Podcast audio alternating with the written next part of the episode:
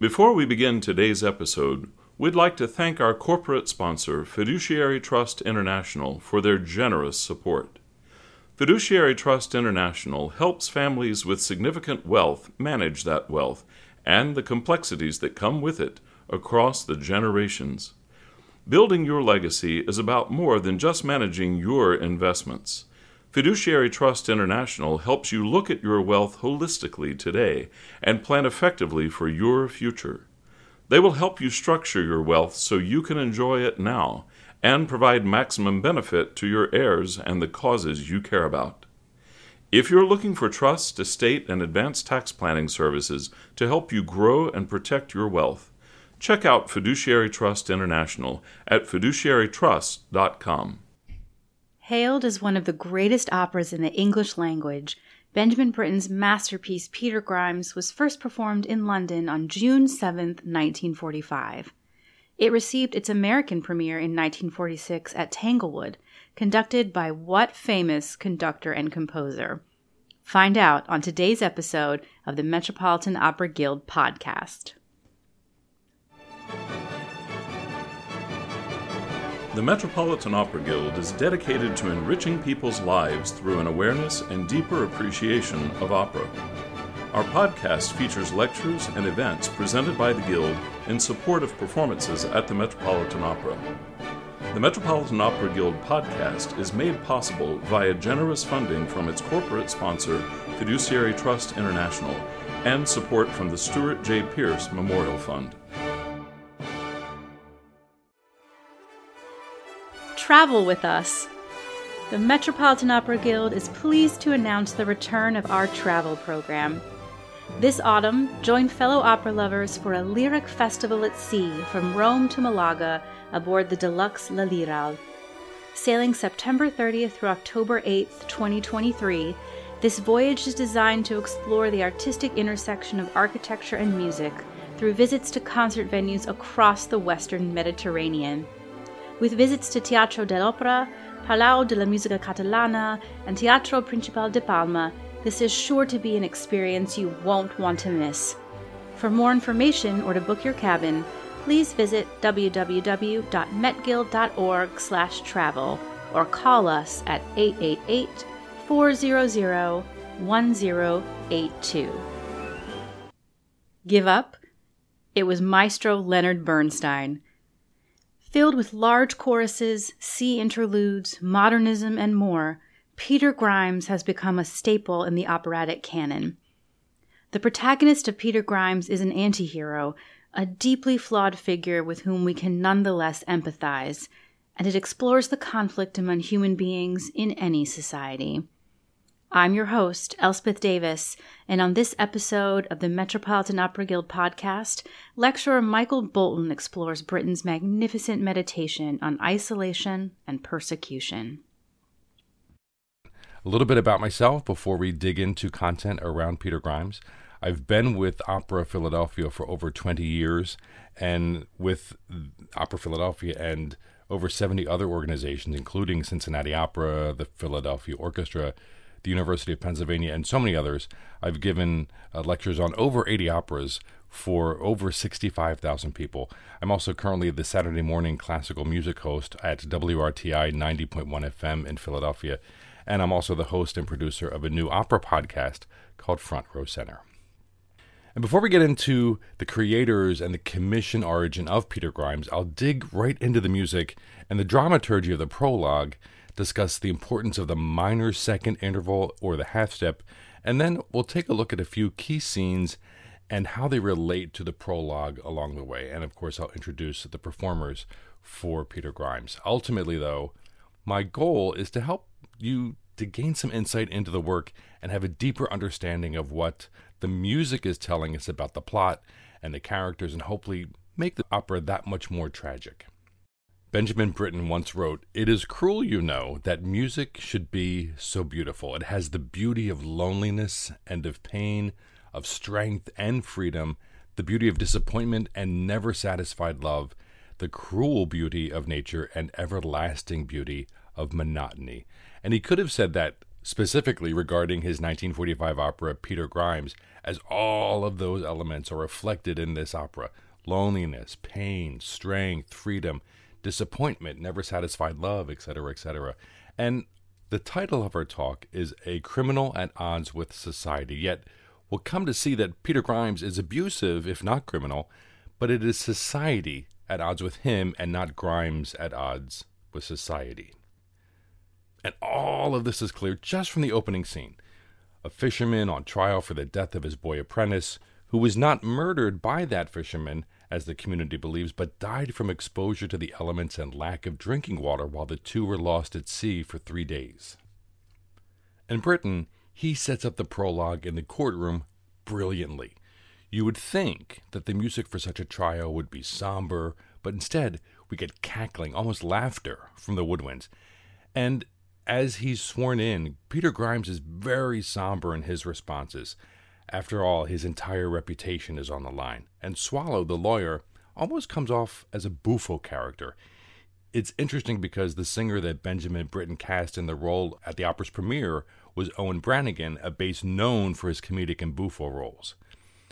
Swallow announces, Peter Grimes, say the oath after me, starting on a repeated, almost mechanical middle C as his vocal line becomes more angular and the harmonies and key signatures modulate around him this is just pure theater for him, a joke even, as he's swearing in Grimes on the stand. Conversely, Peter takes every word seriously. Peter almost savors every syllable as if to assure everyone assembled that he will tell the whole truth and nothing but the truth. Swallow, the lawyer, just wants this to be over with. He presses the testimony forward, but Peter wants to share as many details as possible. He wants his side of the story to be told. And as testimony continues, the community chimes in, and we understand that this is not a trial about Peter allegedly having killed a boy, but a community's need to excise itself of those who are not like them, different, undesirable. And the community makes that clear in their outbursts of indignation throughout the trial. And anyone who sides with Peter is automatically an enemy of the people, like Ellen Orford, the borough schoolteacher. She's Peter's rock She's the person he can always turn to, and she testifies in support of Peter at the trial. Peter, in turn, is shackled by his designation as outcast. He wants the truth to come out and he wants to convince everyone of his innocence and stop their tongues from wagging. Peter did not kill this apprentice, but he died from horrible circumstances. When the crowd departs after the trial and Peter is found innocent by Swallow, Peter and Ellen stand alone. And the very first word he sings is the truth. And he continues, the pity and the truth. That's all he wants. He wants the truth to come out. He sings the truth on a minor second interval, A sharp to B natural. He sings that half tone twice as he repeats the truth. And we'll hear that half tone throughout the opera in various rhythms. And if that rising half tone, that minor second, is the truth, then its inversion, the falling half tone, must represent a lie. The two sing in an unhappy duet, an a cappella unaccompanied duet, is also bitonal in harmonically opposed keys. He sings in F minor, four flats, a key characterized by deep depression, and she sings in E major, four sharps, the key of optimism, and they fight against each other in dissonance. It's really a very daring choice on Britten's part. As a young composer, he wanted to study with Alban Berg and Arnold Schoenberg, but was discouraged from those, quote, evil ways. So in this duet, Peter is all desperation, warning that the borough's hate will poison Ellen's mind, and she is all hope and calmness, angelically singing, Peter, we can restore your name, warmed by the new esteem that you will find. And battling key signatures ultimately resolve into Ellen's key of hope as they sing in unison Your voice out of the pain is like a hand that I can feel and know. Here is a friend. And what ensues after that duet is the first of the very famous orchestral interludes. Yet the music is not triumphant or hopeful or even invigorating for two people who've just declared a covenant to their friendship, unaccompanied by instruments, just their two voices and nothing else. What follows is some of the loneliest music ever written. clearly, Peter and Ellen only have each other. And we talked about that interval of the truth, that rising minor second. Most importantly, though, the first interval we hear in that orchestral interlude is the inverse of the truth, that lowered minor second, the lie. And that interval repeats and develops into that lonely, lonely melody. It continues as it gets swept into the musical sea along the beach, like gossip on the wind. Anthony Dean Griffey is Peter Grimes, John Del Carlo is Swallow the lawyer, and Patricia Racette is Ellen Orford. The Metropolitan Opera Orchestra and Chorus is conducted by Sir Donald Runnicles.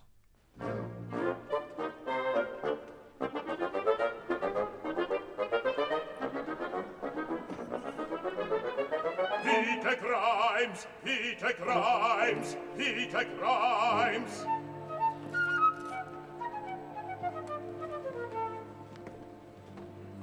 Peter Grimes, we are here to investigate the cause of death of your apprentice, William Spode, whose body you brought ashore from your boat, the Point Billy, on the 26th ultimo.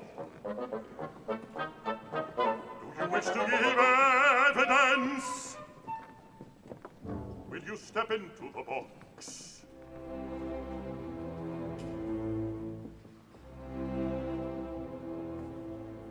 Peter Grimes, take the oath after me.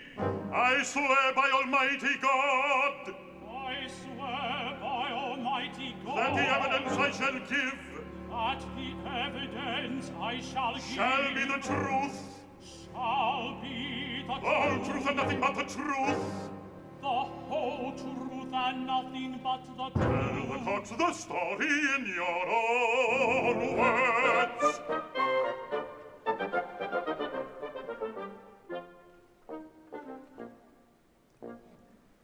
You sailed your boat around the coast with the intention of putting into London. Why did you do this? We'd caught a huge catch need to sell here. And the boy died on the way.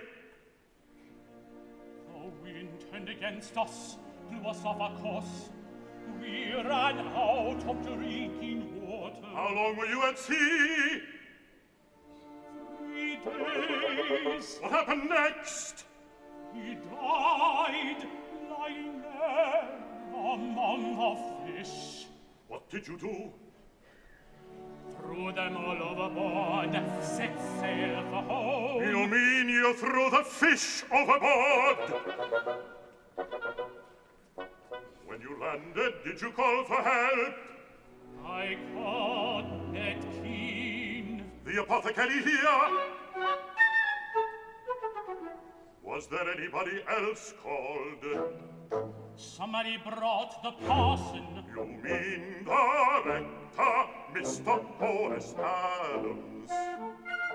All right, Mr. Adams. Was there a certain amount of excitement? Bob Bo started shouting. There was a scene in the village street from which you were rescued by a landlady. Yes, my aunt. We don't call her that here.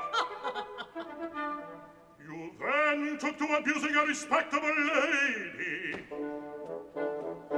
And Sonny, you shouted abuse at a certain person. See who? See who? See who? Mrs. Hadley here. I don't like it. interference.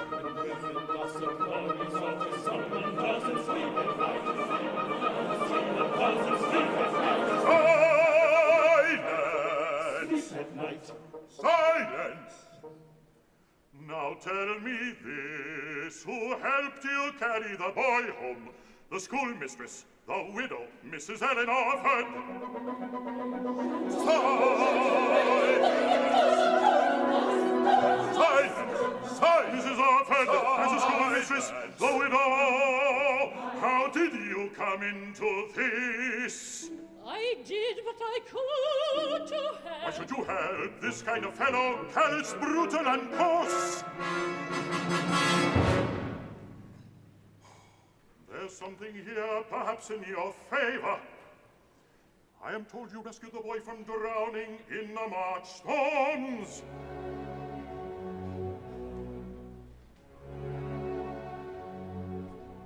Have you something else to say? No! Then I have. Peter Grimes, I here advise you, do not get another boy apprentice. Get a fisherman to help you, big enough to stand up for himself. Our verdict is that William Spode, your apprentice, died in accidental circumstances. But that's the kind of thing people are apt to remember. But when the promise sits a promise, it's a promise, it brings the day to face, and there's the folks the day to face. Silence! Silence! Silence! Like every other fisherman, I have to hire an apprentice. I must have help. Then get a woman help you look after him. That's what I want, but not yet. Why not? Not till I stop people's mouths. Stand down, clear the court, stand down. Stand down, you say. You wash your hands. The case goes on in people's minds. The charges that no court has made will be shouted at my head. then let me speak. Let me stand trial. Bring the accusers into the hall. Let me thrust into the house. the truth itself. Not is the truth, the truth itself. Hear the court. Hear the court. Hear the court.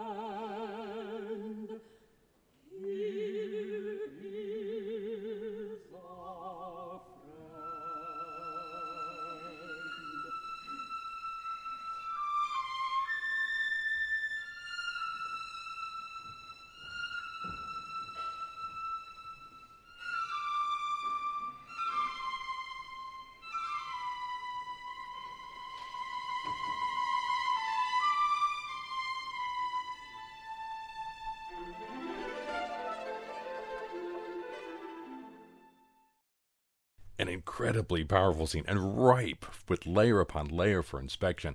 But before we continue our inspection, how did Britten come to Peter Grimes? Britten was a little bit of a musical wunderkind. He grew up in a musical family, composing by the time he's five, playing piano at seven, then seriously starting to study composition by age 14.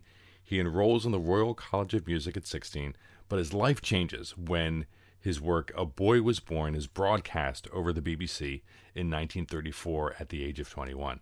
It generates significant attention and leads to a contract with music publisher Boosey and Hawkes. And soon, he's scoring documentaries and films, really giving him a thorough foundation as a future opera composer because he can compose and score for any possible dramatic situation. In 1934, when he's 24, he meets tenor Peter Pears. They initially shared a flat out of necessity, but a relationship grew both professionally and romantically. In 1939, the two go to North America on a concert tour, ultimately staying in the U.S. as pacifists and cultural ambassadors. And a couple years later, in 1941, while living in Brooklyn Heights, Britten composes his first theater work, the operetta Paul Bunyan, which premiered at Columbia University. While also in 1941, Britten discovers George Crabbe's 1810 narrative poem, The Borough, in a bookstore. The poem is written as a series of 24 letters, the 22nd of which concerns Peter Grimes. So during their time in America, Serge Koussevitzky had befriended the two, and this giant of the classical music world who left an extraordinary legacy of some of the greatest musical commissions in the 20th century asked Britten to write an opera. Koussevitzky allowed Britten to premiere the opera in England, and then the U.S. premiere would take place within a year of the UK premiere, with Leonard Bernstein conducting the forces at Tanglewood.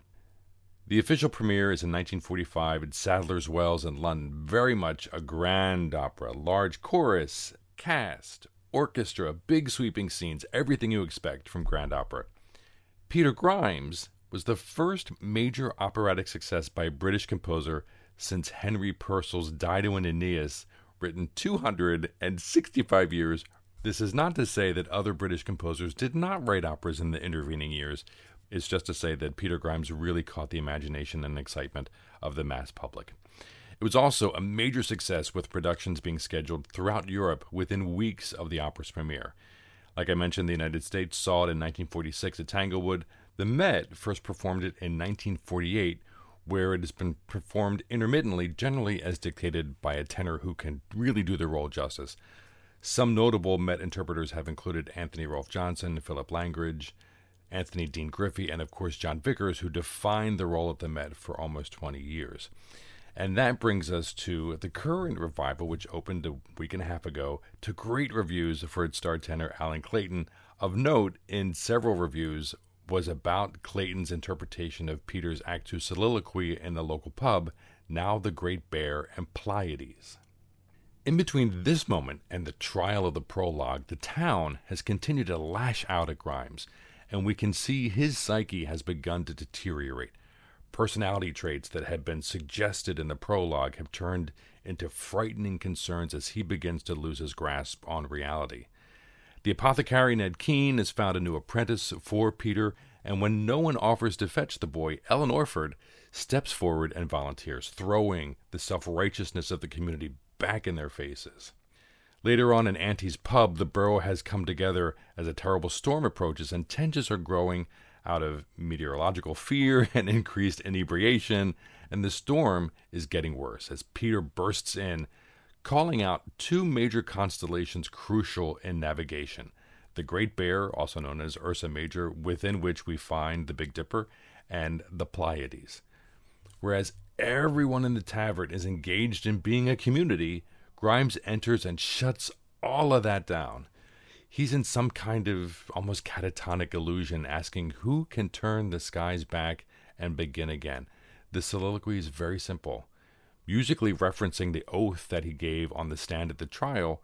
While he was swearing to tell the truth on that repeated middle C in the courtroom, here he sings repeatedly on E natural, Ellen Orford's key of hope, and there are outbursts as he continues. There are outbursts as he continues, and everyone in the pub is confused, concerned, and definitely judgmental.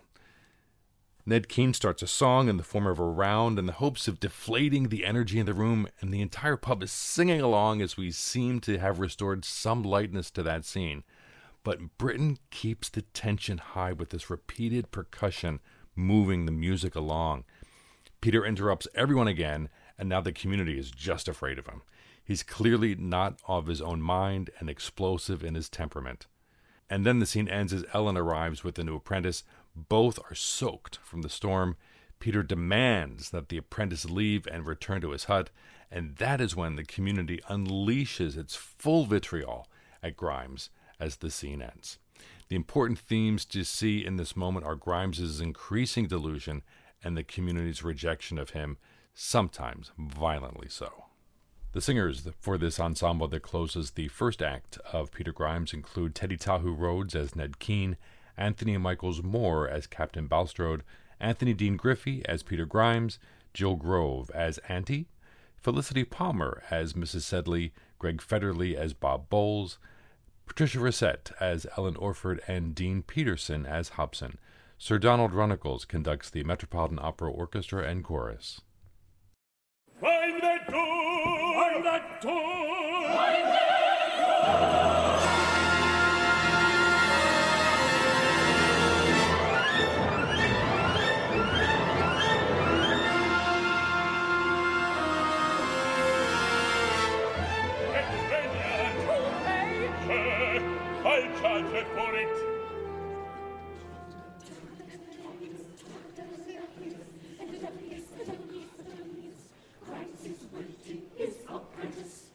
This widow's as strong as any two fishermen I have met. Everybody's very quiet.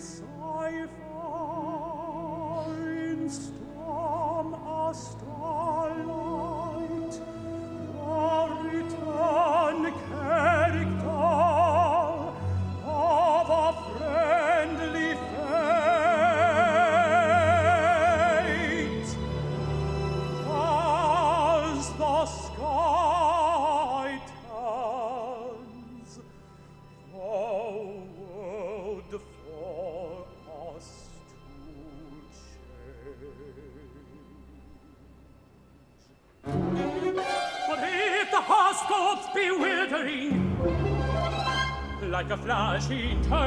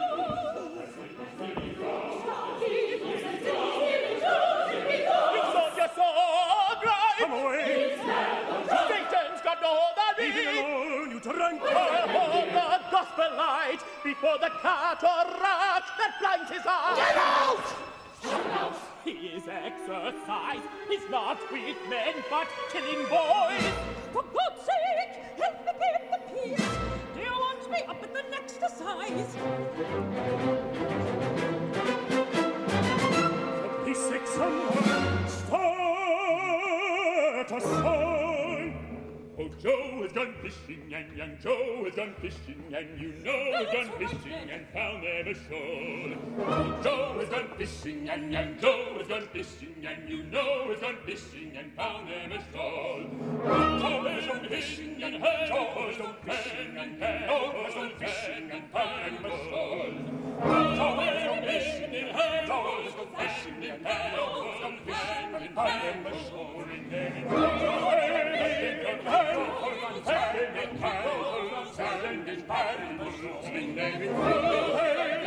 den Teufel, sei den Teufel, sei den Teufel, sei den Teufel,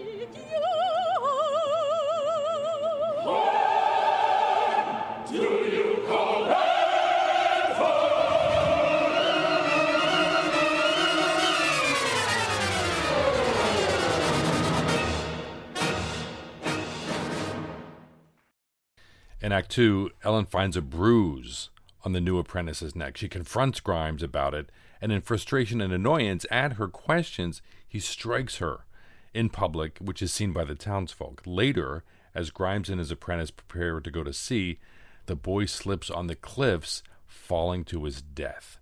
And in Act Three, the boy's sweater has washed ashore, and Ellen recognizes the anchor that she embroidered on it.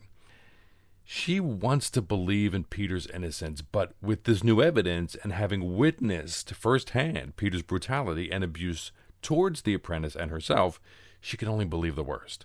She shows the sweater to Balstrode, Grimes's only other acquaintance in town, and we hear her contemplating Peter's guilt or innocence in the aria Embroidery and Childhood. That half step motif that we mentioned before turns into a musical debate over Peter's truth or the lie. Her vocal lines vacillate on that half step, upwards and downwards, at first ending in that upward movement on the words embroidery and again on childhood toward the truth Peter could not have killed the boy, But then when she gets to the word idleness, she resolves it in that downward motion, that half step towards the lie. She believes that Peter's killed the child, and that fluctuating half step comes back to the downturn lie again and again. And as much as she doesn't want to believe that Peter is a murderer, it doesn't matter because finally the Borough's hate has indeed poisoned her mind. Let's listen as Patricia Racette sings this moment with Alan Opie as Balstrode. Is the boat in?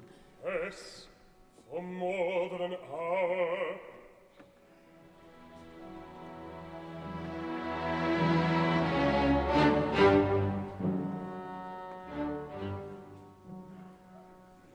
Peter seems to have disappeared, not in his boat, not in his heart.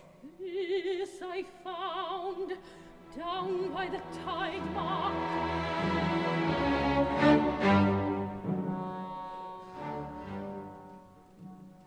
poise. My broidered anchor on a chest.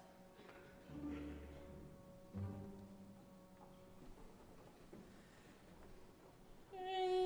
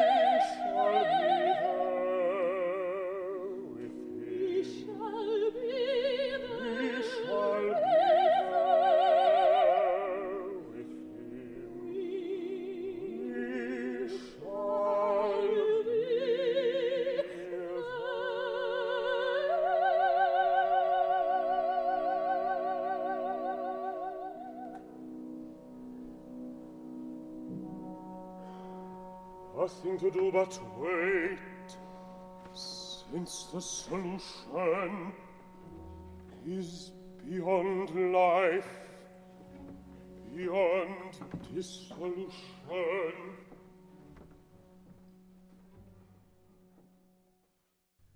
Such a profound and sad moment. And at this point, also, Peter has no one left. While Balstrode and Ellen want to help Peter, the circumstantial evidence is just too much, especially as two young boys have now died under his supervision.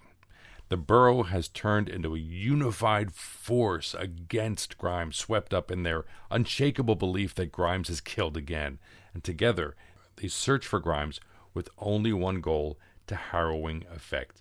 And here we'll see a moment in the third act where we get that sense of how horrific the power of this crowd is as they are out to get this person who is unlike them, that that person who has been othered by them, and they want out of their community.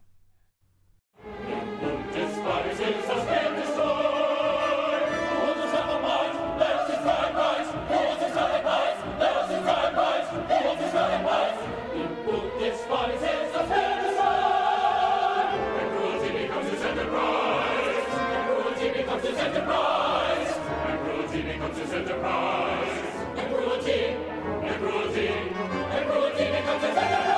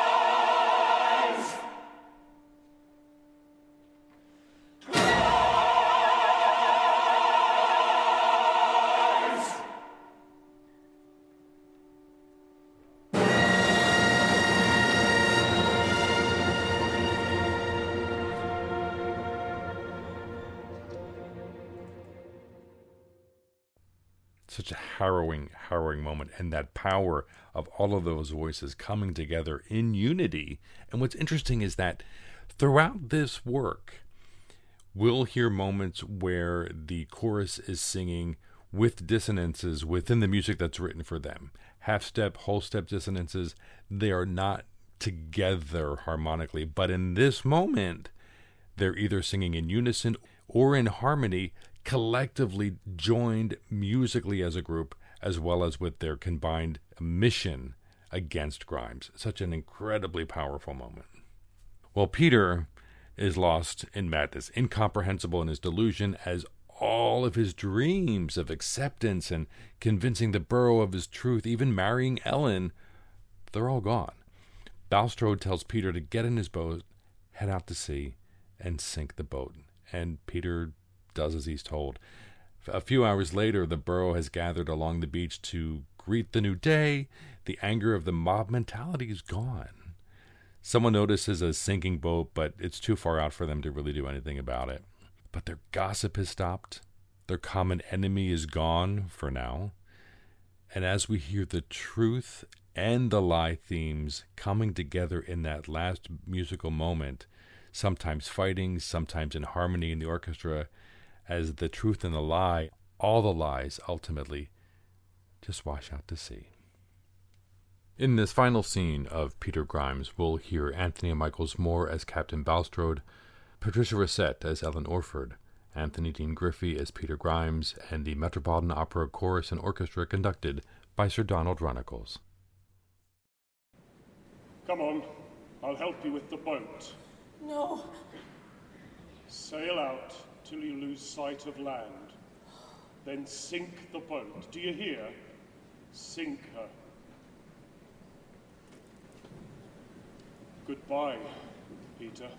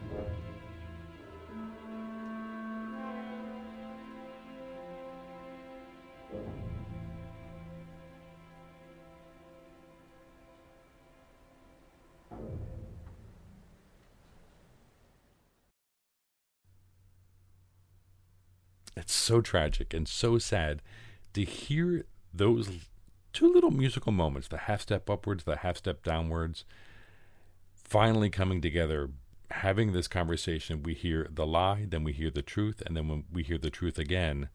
But ultimately, everyone just forgets. The truth is never really owned by the community, and Peter's name will never be restored. And it's just another day in the borough.